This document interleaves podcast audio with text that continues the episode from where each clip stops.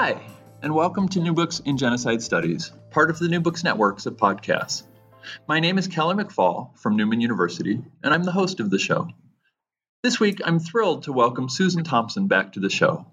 Susan is Associate Professor of Peace and Conflict Studies and the author of the wonderful new book, Rwanda From Genocide to Precarious Peace.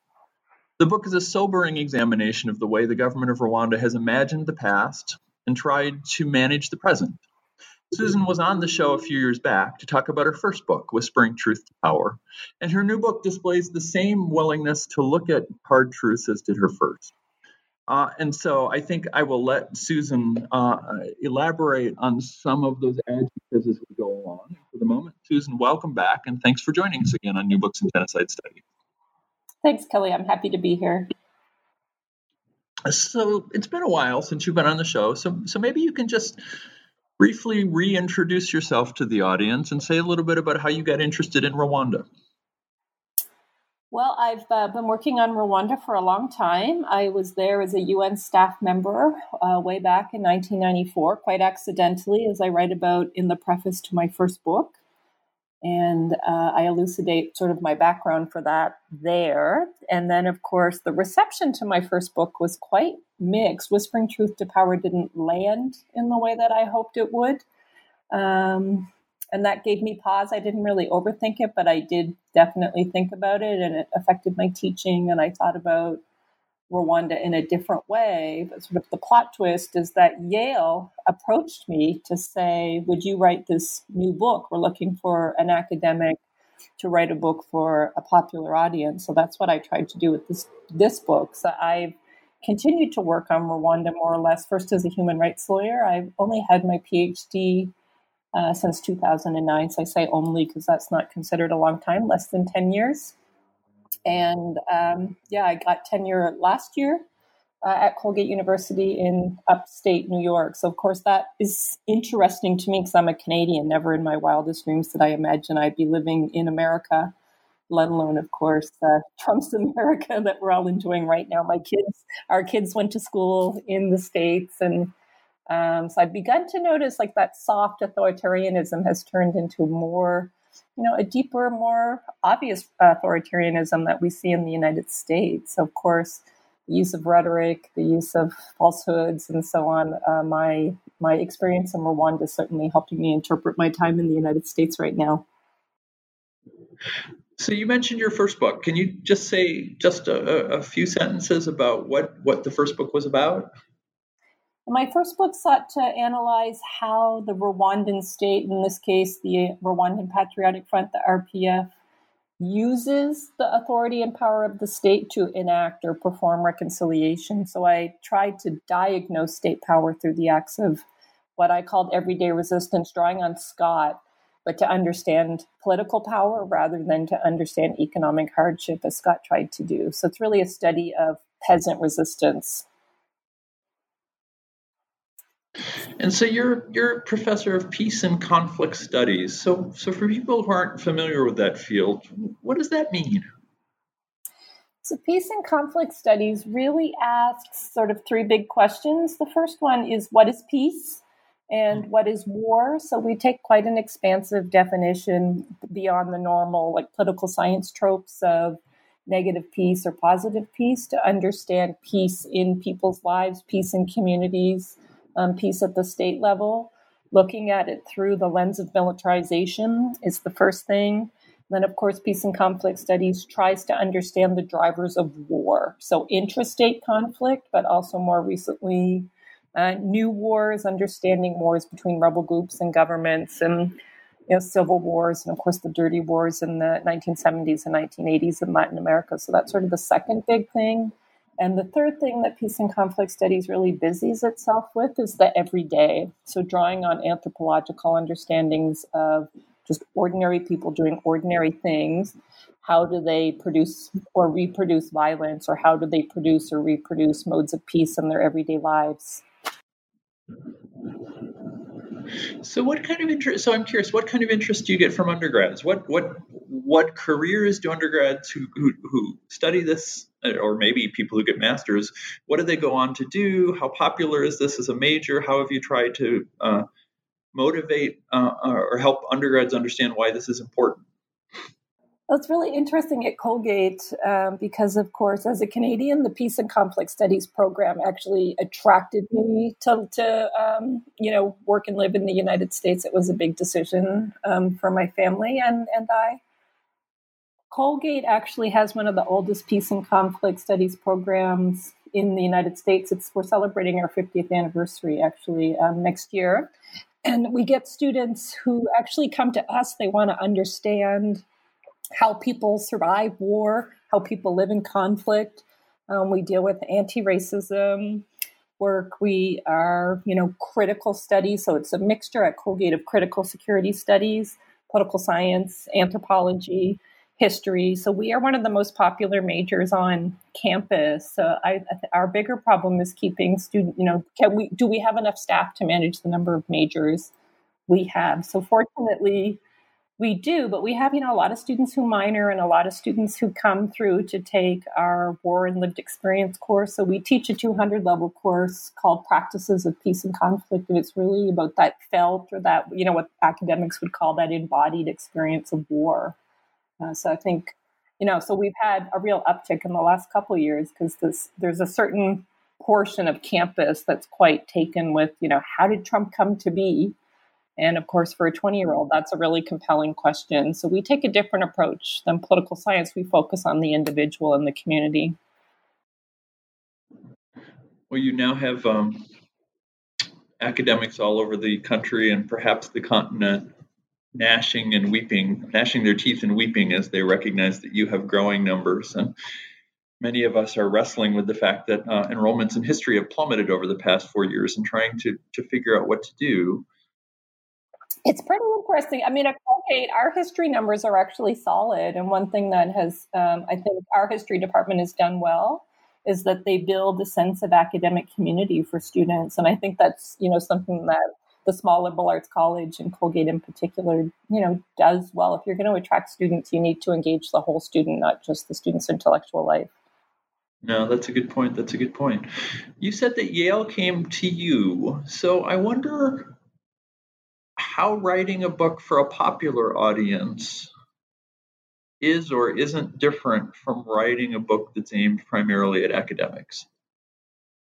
Oh, Kelly, you're killing me right now. It was so hard. it was so hard.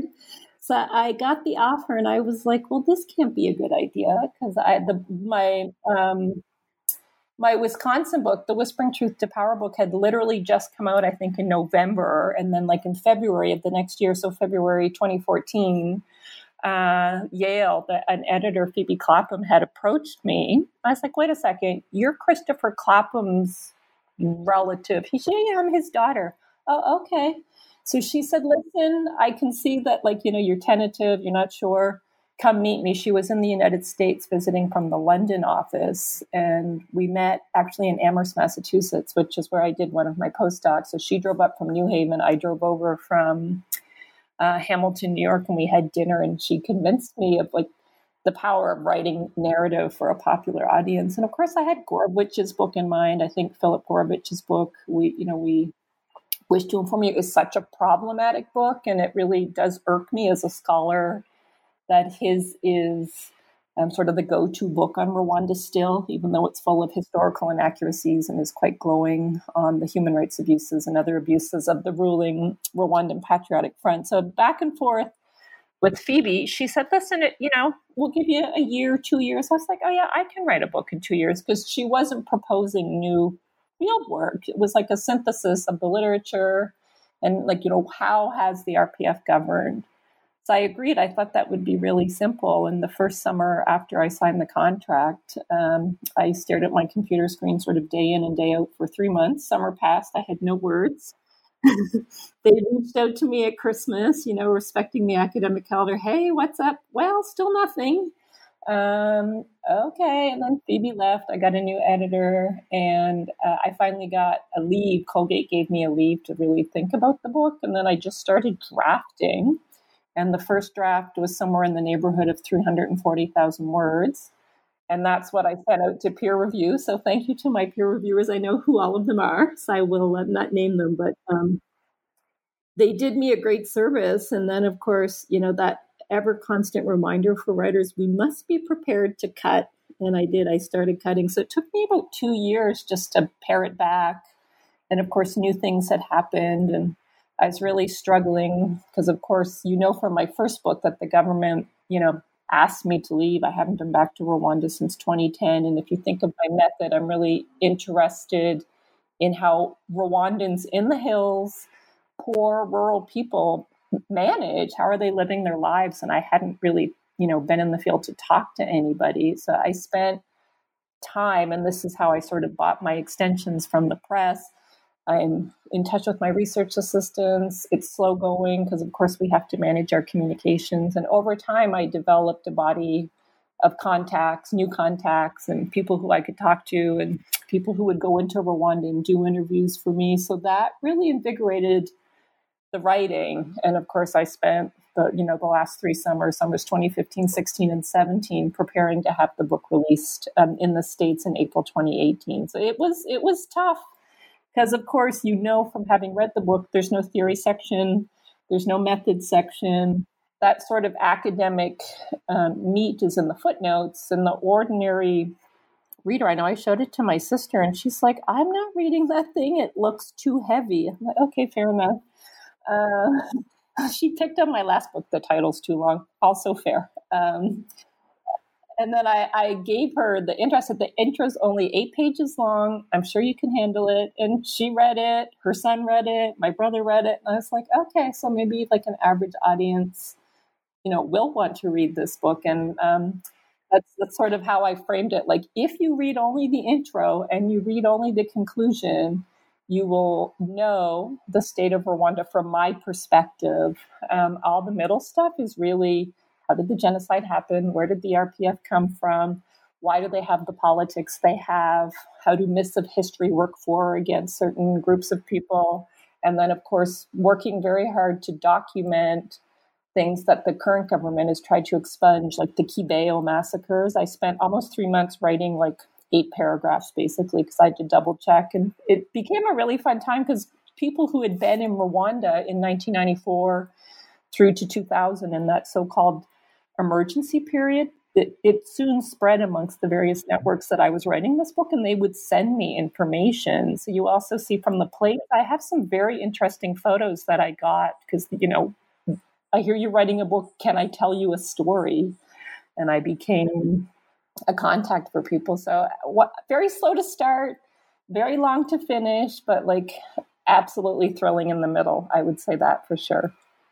Off a number of the questions that I have in my Word document in front of me. Um, so let's start going through them, and and and most of the time I think we'll spend after the genocide is completed. But I wanted to start with just a couple questions um, about the genocide and its background, and and and and maybe the first one is is to ask you. Um, many people who read about this genocide read books that were written in the late 90s or, or, very early 2000s.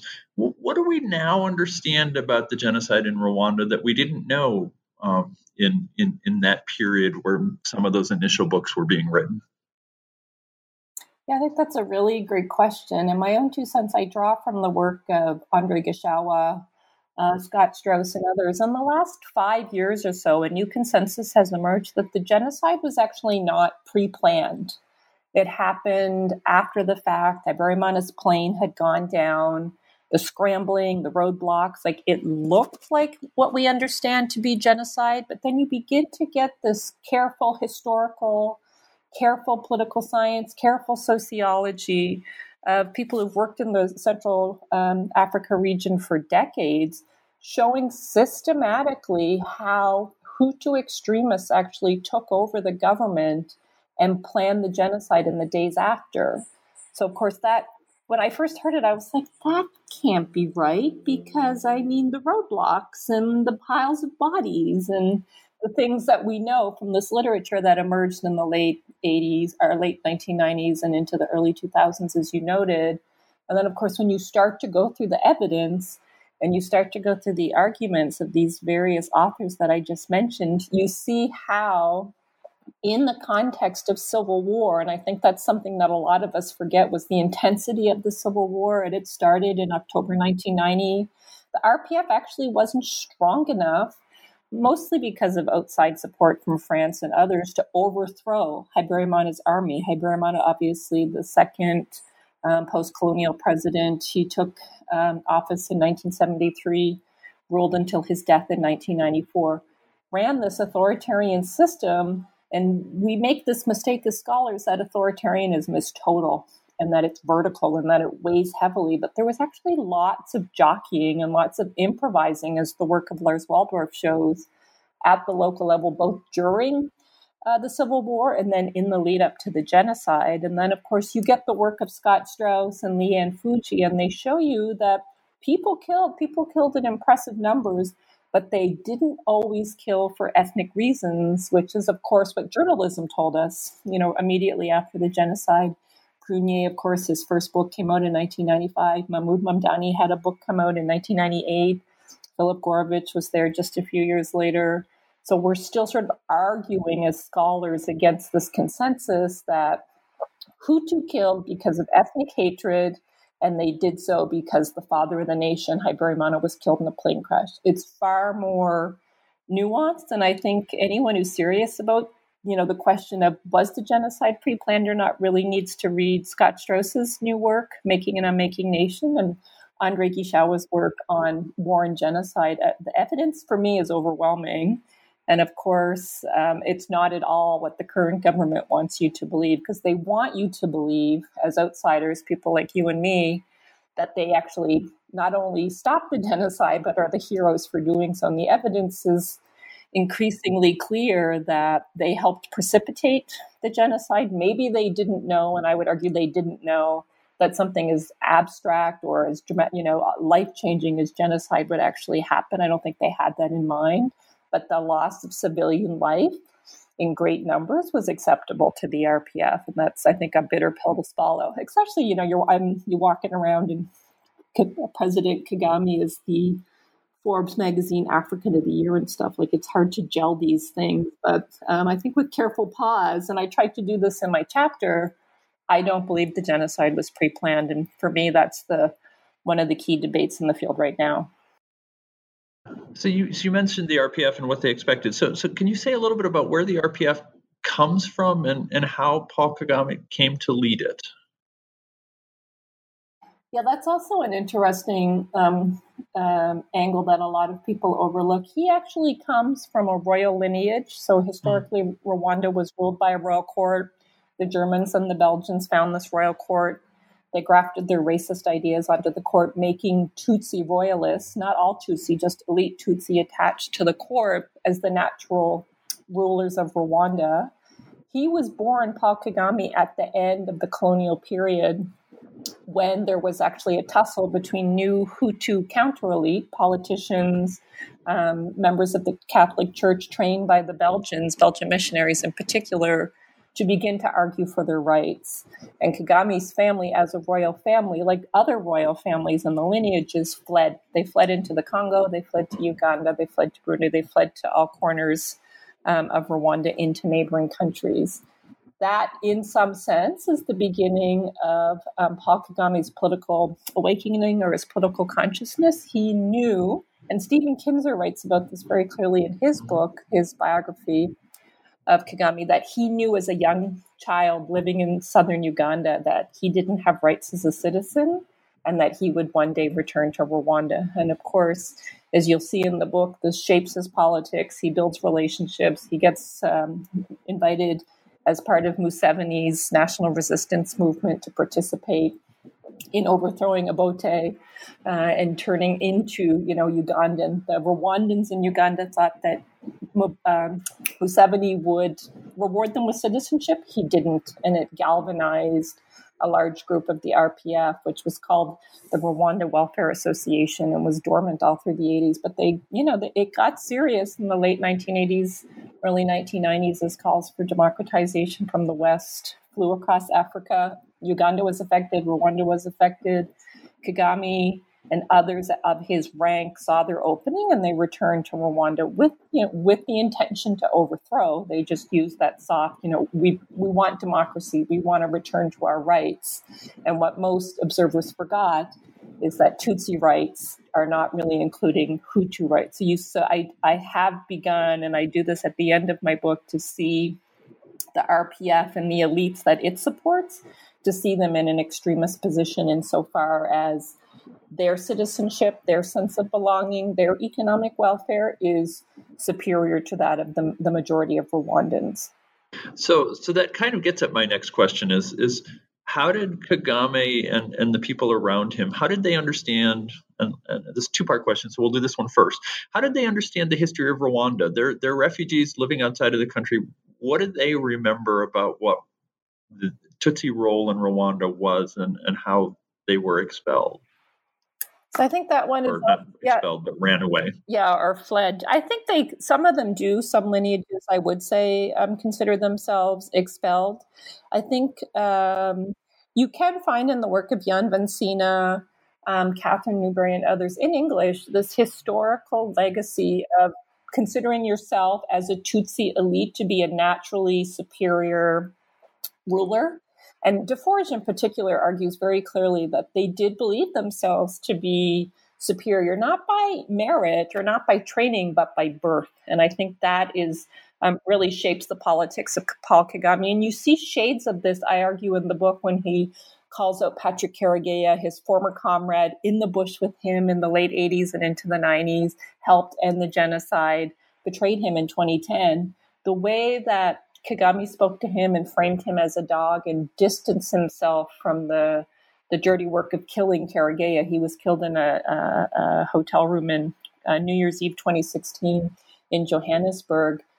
Is shades of the intrigues that you see reported by Deforge, Vansina, and others in the formation of the Rwandan state. So there's this long arc of Tutsi superiority that refugees like Kagame and others actually, I believe, embody. And it's hard to t- write about it or talk about this because of course it's just a feeling that i have. I don't have any empirical evidence. Kagame himself would never talk to me about this but you can speak to military officials and others who've gone into exile so obviously with some caution and you see these childhood motivations and these childhood insults shape their adult politics in, in ways that are, have been profound for the history of Rwanda. Because, of course, if they are the rightful rulers of Rwanda, then of course they would take up armed struggle to return to their rightful position as Rwanda's rulers. And as you know from reading the book, the policies of unity, of economic development, of justice, of reconciliation are designed to remind Hutu who is actually taking care of them. And we see this also in the work of Anu Chakravarty,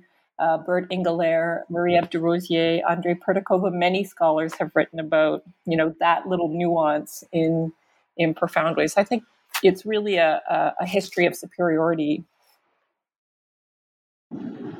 And then the second part of the question how did they understand the history of the genocide and, and what lessons, um, maybe not lessons, but what have they learned from the way they understand the genocide that shapes the way they rule? So that's a really interesting question. And I try to address this in the book, and I'm not sure I'm successful because I think we're still learning. I think that's a question that we'll probably know better in 2040 or 2050. Um, but, but my take now is that the government long knew that it was going to craft itself in an ethnic way. So Tutsi are fighting Hutu. And this, of course, Straus shows very clearly in his 2015 book that in that framing of Hutu versus Tutsi, you have this idea of the practice genocide in 1959, which is, you know, partly an answer to my first question. The way that the RPF understands itself as a, a minority within a minority, so Tutsi elites within a Tutsi minority, but also a minority within a Hutu ethnic majority, I think shapes their um, politics. The politics are patronage or lineage based. So you have this highly centralized system in which patronage is managed not ethnically, but in terms of loyalty to the RPF family. So they took this policy of eliminating ethnicity because, of course, they had to. It does two things. It keeps donors and other internationals from knowing if they're dealing with a Hutu or Tutsi. And then the question becomes are you RPF loyal or not? And of course, because there's this overarching lack of trust in many Hutu, not all, but many, they've instituted this um, oath. You must take an oath. And if you break the oath, then you must die. It's not a very complicated oath. Filip Reyntjens actually writes about it in his 2013 book on political governance in Rwanda. So you see a Tutsi elite who has sort of reimagined the genocide, not from an empirical basis, but from the myths of um, scapegoating and exclusion and marginality that these elites believe that they have experienced without due accord to how Tutsi, poor Tutsi in particular, inside the country lived their lives. So, of course, that was one of the axes of the genocide. You must kill all Tutsi, regardless if they're RPF if they're a returnee, if they're your neighbor. And that ability of the Habyarimana government to turn Tutsi into a singular other is what the RPF is doing. Just it's m- more difficult to see. So you see this deep continuity. There's no nothing new about the way that power operates in present day Rwanda, despite protests to the to otherwise by the RPF. So what? So you write it that uh, the RPF had a, or, or, Rwanda maybe had a, had a, what you call a season of hope in the period after the genocide until maybe the late 1990s, very end of the 1990s. How does the how does the RPF see the challenges facing it in that period immediately after the genocide, and how does it try and respond to those challenges? That's a good question as well. I think what you have, so the season of hope is actually a skeptical um, title on my part. So it shows very quickly in the chapter that the praise and the hope and the promise of a different way of doing business, a different way of government, a different respect for ethnic uh, difference and identity were words. It wasn't actually practice. So the RPF uh, practice, you know, astute image management, in image management, to use the language of um, Johan Pottier in his book, Reimagining Rwanda. So the government played the international community against domestic constituencies to assure its primacy. And as I show in that chapter, they eliminated people who were questioning the new vision, others who said, hey, I didn't fight in the bush so we could behave this way and they were obviously, you know, expelled or expunged in some cases, written very poignantly by um, Joseph Sebarenzi. He wrote a memoir about his experience of being the first Speaker of Parliament, and of course, eventually seeking exile in the United States. So the season of hope was a rhetorical reality. It quickly was not an empirical reality, and the RPF was like, "And what of it? We suffered genocide." You didn't, so please back up. So I can imagine an RPF uh, advocate or member uh, posing a response in the following way: that that in the the period after we took over, uh, we faced violence uh, or the threat of violence from people who had fled Rwanda to especially the Congo, um, and we faced this. Um, I don't know if uprising is the right word, but violence in the Northwest uh, and we had to uh, we had to act in a way that prevented a, a, a continuation or recurrence of the genocidal violence. Um, is, is that a genuine response? Do they really feel uh, embattled or threatened by um, that kind of opposition, um, or or do they use that for political toward political ends? Well, I think you've hit the nail on the head. That is a key challenge. And when RPF officials say to you or to me or to anybody, you don't understand the magnitude of what we suffered, that's absolutely right. I don't know the magnitude of what you're what you suffered, but I can also see the ways in which you are recreating the suffering that you claim to be undoing. So I think if the RPF had been more honest about their the insecurities and the tensions that they felt, uh, perhaps the international community would have behaved differently. I doubt it. I don't have a lot of faith in the international community. And I think, you know, the international community, well, they have, we have a lot of accounting to do in the Rwandan case. Like genocide did happen on our watch. It just didn't happen in the way that we think it happened. Uh, but I think the RPF, you know, it's a learning organization. Its members are very keen to understand what outsiders think, but they're also allergic to criticism. So the kind of conversation we're having right now is very hard to have with um, senior members of government. And of course, that goes to, I think, bigger fissures in Rwanda studies. You're either for the government 100% or you're against the government 100%. And they perceive you, you're either for or against. And those who are for, they claim, you know, I don't know what you people who are against are all worked up about. I can talk to them. They tell me things. Okay, but what if you're not asking the questions that actually move us along to get them to reflect on their human rights abuses? What if we're not moving them along to understand the hardships of their economic policies? What if we were more forthright about the ways in which the country is actually, um, you know, approaching famine in some region, in which school kids aren't going to school? Like, why do you have to cook the statistics? That ability to sort of pull the wool over the eyes of certain kind of um, actors, whether domestic or international, has its roots, I think, in that season of hope because we turned a blind eye to the. So, yes, of course, there were genocidaires who fled to Congo, but not every Rwandan who fled to Congo was guilty.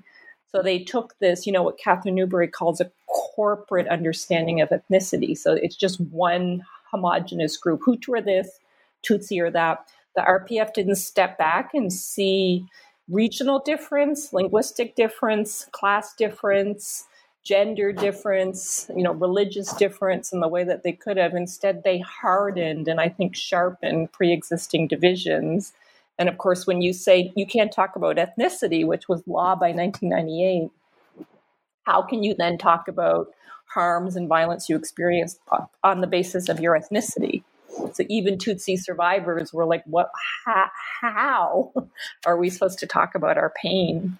So I think they made a lot of mistakes, and so, so I called that chapter "Season of Hope" because you know internationals were hopeful. We were all hopeful, but um, you know, and the RPF thought they could consolidate their vision for the country in that short time. But of course, there are still military elements outside the country. There still are political opponents. And it goes back for me to that superiority that RPF elites really feel don't challenge us. We know what's best for our country. You um, there, there's the distinction you draw in the book between old caseload returnees. I hope returnees is the right word, and, and new caseload returnees. Can you explain what that means and, and maybe say something about the different challenges each faced? Yeah, so you have these old caseload returnees who came back um, in the 1970s and 1980s after this exodus of um, 1959. They returned for various reasons, many of them because Habyarimana himself, after throwing the first post colonial president Kayibanda, issued, you know, ushered, I guess is a better word, in a period of relative calm, politically connected Tutsi agreed in this sort of unspoken pact not to be political, but to pursue economic opportunities. So there was a relative period of calm. Some Tutsi families returned in this period.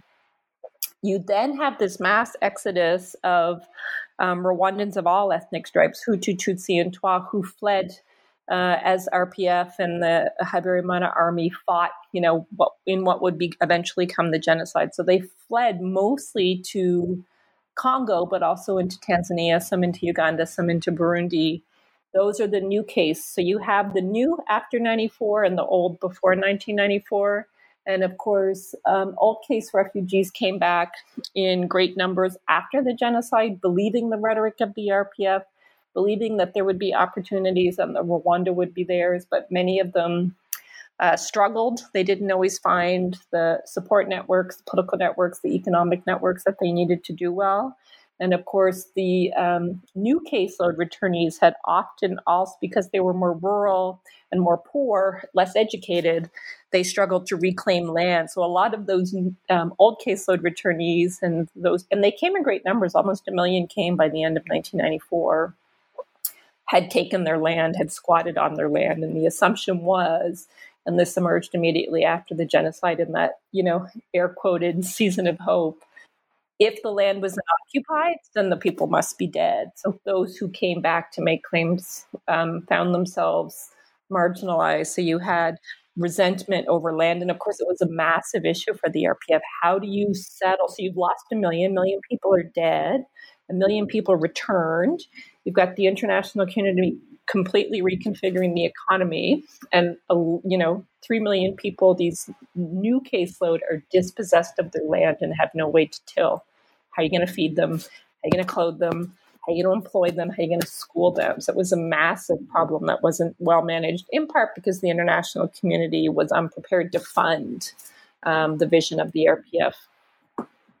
The RPF and Kagame clearly has a vision for where it wants Rwanda to go. So, where does the RPF want Rwanda to be in 2050? The aspiration in 2050 is that it will be a um, medium income country. Everyone will be educated, everyone will have health care, everyone will be gainfully employed, and that, of course, uh, this economic growth is only possible under the RPF. So they have actually um, committed, you know, big rhetoric, very few outcomes so far into these investments uh, with the IMF, with the World Bank to propel Rwanda from, you know, a, um, an annual income GDP of seven hundred dollars to twelve thousand um, dollars per person in in twenty fifty. So basically in thirty years. So we see over the course of the twenty years from ninety four um, to 2014 that the got the economy only added about $50 in GDP per person. So there's still a lot to be done. Uh, I think there still is a lot of goodwill. Rwanda could benefit if it had local manufacturing, but fundamentally, it doesn't have resources much beyond its people. So, coffee, tea, flowers, the government is trying to diversify the economy, but this generally has not yielded foreign exchange. Um, international companies, despite the doing, you know, the, the high ranking in the World Bank Ease of Doing Business Index, have not landed in Kigali. So Kigali is, I, I think it's a facade. You have these new vanity projects to show wealth, to you know demonstrate wealth, but we don't actually see electricity. We don't see internet connectivity. We don't see sanitation. We don't see water. We don't see um, school enrollments, like the jobs that Rwanda needs to propel itself to that level of middle income status. those jobs can't be filled by Rwandans. The education system isn't quite up to it yet. So the heart, the horse is before the cart, to put it that way. So as I read your book, in, in some sense, and, and so correct me if I'm wrong, but in some sense, I got the I, I should say I got the sense that the RPF sees the vision for the future as an urban vision. Am I reading that wrong?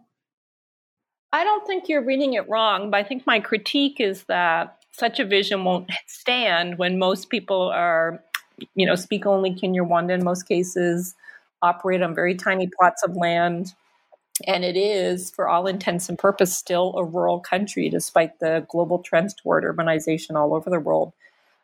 Kigali itself, I would argue, has closed ranks and Kigali is really meant for RPF loyalists and those who are productively contributing to the economy. So, as you know, probably from the other books that you've um, read over the course of the last couple years, you can't enter Kigali without a helmet on your head on your motorbike.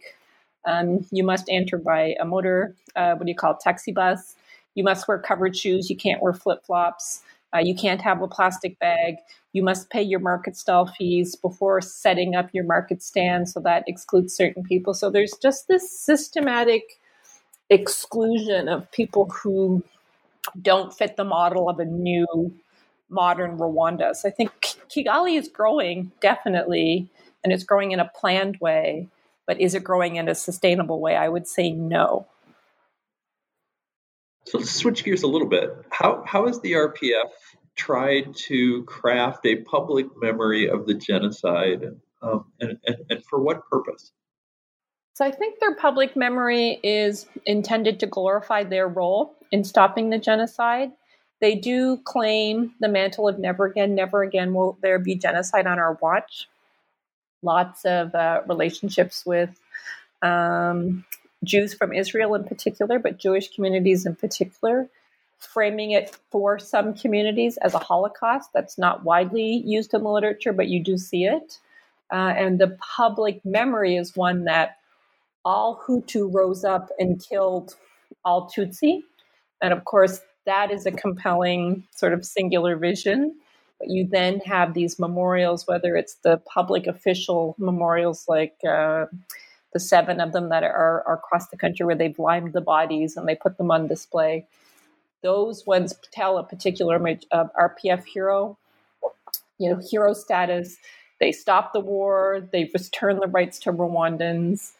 Most Rwandans have not actually been in these museums, in these public memorials, and we see in the last couple years where the government has um, reconfigured, for example, the museum where Habyarimana's plane went down. That plane has become a museum since 2016. Michela Wrong writes about that.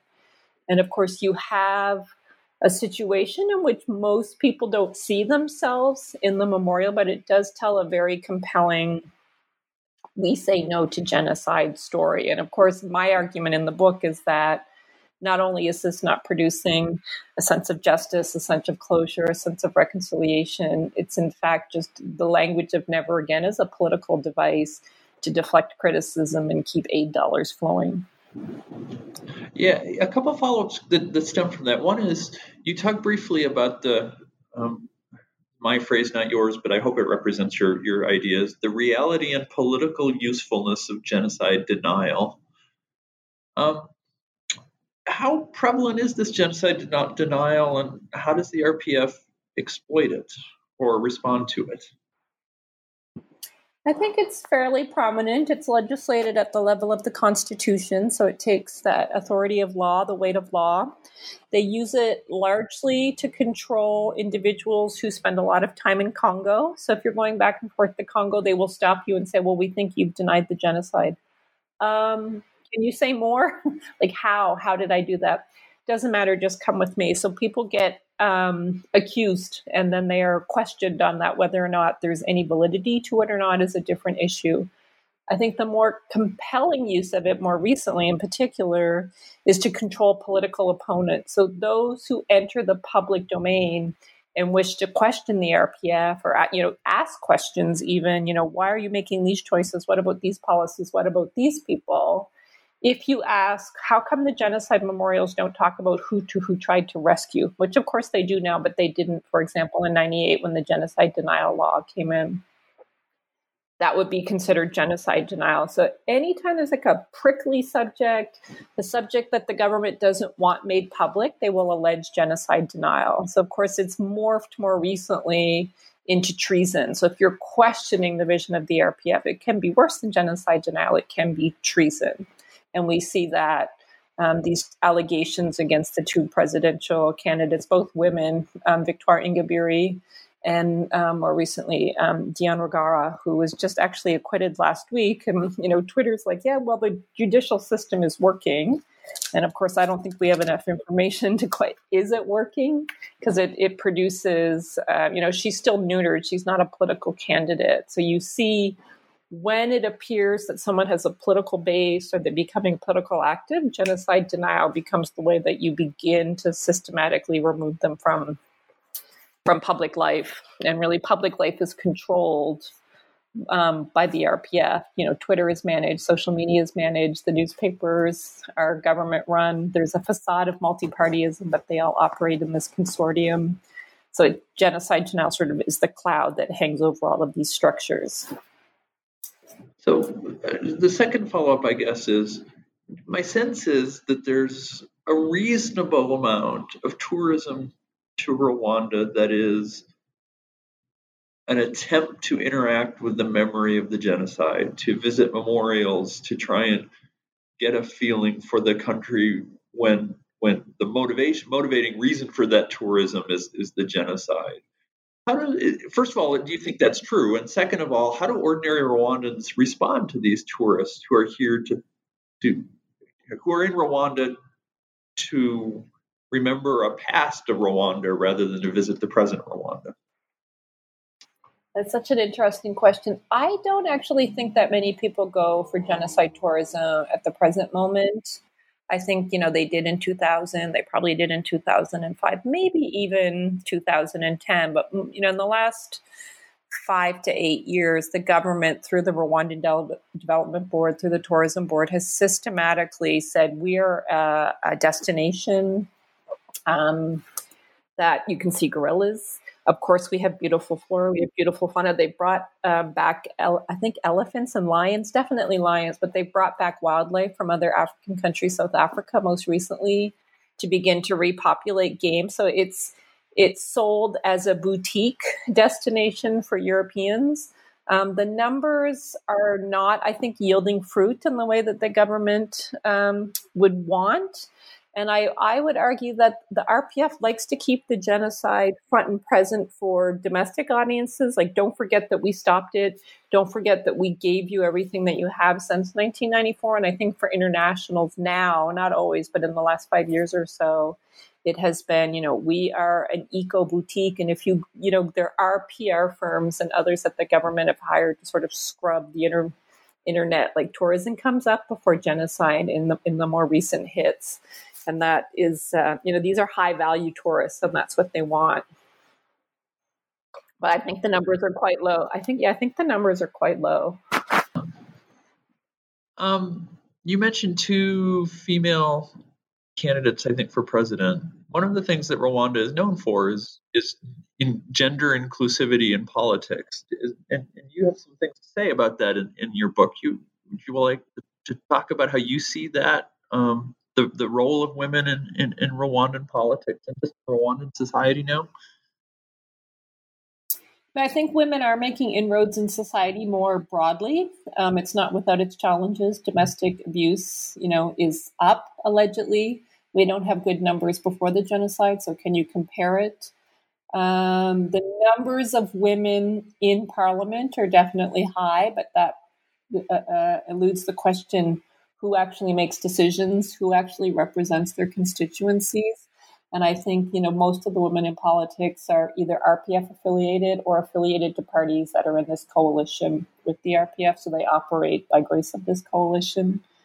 They don't visit their local constituencies, but I think that's true of men as well.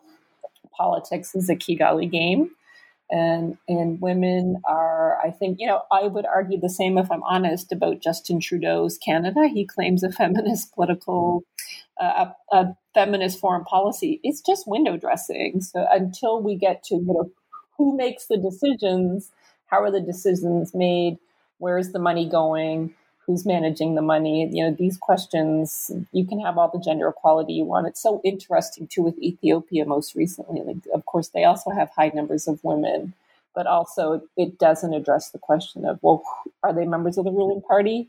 How is the ruling party governing? How are local constituencies responding to women? So it sits on this myth for me that um, you know women are more peaceful and women spend their money better and that that's just neoliberal thinking women aren't more peaceful. women aren't less aggressive than men. We're socially scripted to be more peaceful and be so less, you know, more nurturing and so on than men. But it, it, there's, you know, there's no feminist movement in Rwanda. That would be a key difference with, you know, Canada or Britain, where you know gender parity's also been used. Sweden, women. Um, don't participate in feminist politics in Rwanda because there's still big sanction against that. So I think until we begin to see a feminist movement in civil society will see those women move into government rather than coming from government going to civil society because as we both know that's very uncommon. You rarely leave government for the ups and downs of civil society. And rwanda has you know very few church leaders are women.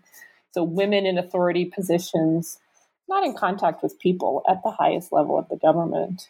And they have no decision making power is my take so, in your conclusion, uh, you asked the question about whether genocide is likely again in the near future. What's your answer? I said that I don't see anything akin to genocide happening anytime soon. Uh, I think the ethnic politics have been muted. We don't really see any outside forces that are able to mount a military challenge like the RPF did in 1990. I do believe that the present government could be producing divisions within society that could become militarized. But until we have that outside shock, I think Rwanda will chug along. Maybe less of a donor darling as you know new crises come up. Yemen, of course, is in the news more recently, uh, and you see less of Rwanda in the day to day, particularly under the Trump administration. But I, I think historically, Rwanda has these mass, you know, mass episodes of political violence whether or not you want to call them genocide every 30 to 50 years. So I, so I don't see, you know, so there, there will be pressures over time, and I think we need to watch outside military movement. And for now, there is a political opposition in the diaspora. They're not armed. They don't have, you know, Kagame still has the loyalty of um, his troops. I think, I think we're in for um, a long period of what you know IR scholars would call stability. Is it peaceful from the perspective of peace and conflict studies? Probably not. People will be hungry. Um, people will be underemployed, unemployed. Um, but it won't be genocide. It will be structural violence. You know, violence that comes because you're not educated or you're not able to feed your children or you can't get health care when you're sick. That kind of violence, I think, will um, proliferate for the next 20, 30, 40 years. Well, it's a fascinating book, and I, I recommend it to to the audience. Um, go out and, and, get it and read it carefully. Um, we always end with the same couple questions, although I have a twist on the first one. Um, so, uh, it, it, it, shouldn't be. Uh, don't be scared. I don't think. Um, okay. Okay. So, so I would say um, many of the people that you've listed so far uh, and you've reeled off a, a, an impressive range of, of scholars and books. Many of them we've had on the podcast before. But I always ask people mm-hmm. um, is there a text, or whether that's a book or a movie or a documentary or whatever, uh, that was meaningful to you, something you read or something that you watched or uh, something that the people in the audience can read or watch too to get some sense of what was meaningful for you. And, and, along with that, I'd act this is the twist. I wonder, I wonder what inspired you or who inspired you as as you were working on this book. So, so kind of two parts, but kind of interlinked. What what would you recommend? No, that's such a good question. So I am a big fan of novels. So I think novels um, really help you become a good writer, help you empathize with others. And I try to teach novels, and it's so interesting because students of late have been choosing um, nonfiction journalism and presenting it as a novel. So I have read some anthrop- some history that reads like a novel. So one book that really inspired me was Jan Vansina's Being Colonized he wrote a book in 2010 about the experience of the Kuba people of Congo, I think from like 1860 to 1960 or something like this. And he writes it just like it's like a novel. And of course, it's not, it's his take on what it feels like to be colonized from the perspective of those who like found the Kuba in the in Congo, began to settle, did the politics, went back to Europe, came back to the periphery, went back to the metropole, looked at the river. Like it's just such a fascinating read, and it reads like a novel. And another book that I read, I like to read it a lot because I get so much out of it, depending on my mood. Is the Poisonwood Bible by Barbara Kingsolver. It's such a strange book, but she clearly and I, I disagree with like how she frames a lot of it, but like her affection and care for the Congolese people. She was there as a missionary child. Her parents were missionaries in the Congo in the 1960s. So she writes this novel from like her childhood perspective, developing these white characters. And of course, it's a great teaching book because you've got like the white savior and you've got the white guilt, and it's it's just and, you know you've got the missionary overtone and the stubbornness of you believe in the Bible, so empirical evidence means nothing to you, which is the father in her book. So those are two books that um, I think helped me a lot when I was reading. I also read a lot of government reports, whether they were U.S. government or Rwandan government, and it's um, so interesting just to see like the rhetorical devices and the discourse analysis, like how governments present themselves. So I was just like sort of would chuckle to myself. I don't know if I'd recommend one, but um, when are they novels? No, no, they're reports. but it's still interesting to think of like these different genres all feeding sort of into into, into the text. Because of course, I think you know, as I say to my own kids, like we are who we read. I don't want you reading comic books. Please read Dickens. All my kids would yell at me about that, but as they should, I guess. and then you asked a question about inspiration. Yeah, I don't remember the second part of the question. Uh, that, that was more or less it. So you've oh, okay. Unless you want to add somebody, um, but but the second question may or may not be welcome depending on um, your point of view. But it's a simple one. What are you working on now? So I'm actually been working for the past four or five years in concert with this book on um, study of refugee women living in Cape Town, South Africa. So I've looked mostly at Congolese. There's quite a lively Congolese community here. And my eventual goal, it's probably a 10 year project, is I would like to compare the lived experiences of flight and resettlement and the, the networks that you know women in particular build for themselves, comparing Nairobi, Cape Town as two major African cities, and then to compare an American city, which is Syracuse, which is just about 35 miles north where I live in Hamilton, New York. There's a very large and flourishing Congolese community there. So I want to, I want to look at their experiences of flight resettlement and their hopes and their dreams and their challenges, you know, their ups and downs, so to speak, in these three quite different locations, but ultimately urban locations. So it's a real shift for me because A, it's refugees, B, it's urban. So my work until now has been um, largely rural, and I, you know I don't speak a Congolese language, so it's been really interesting to like understand the dynamics between those who speak Lingala from Kinshasa and those who have been affected by violence in Kivu, and it's just been it's been a real time. It's been a really interesting um, piece of work. So that's what I'm working on now. Well, that's a fascinating project, and I hope um, I hope that it doesn't take ten years. Although I can easily understand how it would. Yeah. Uh, but when it's done, I hope you'll come back and um, join us on the show. But for now, thank you so much for uh, being with us. Really appreciate it. And um, I know you're in South Africa for a while, so have a, a, a great um, a great sabbatical. Thank you so much, Kelly. It's been great.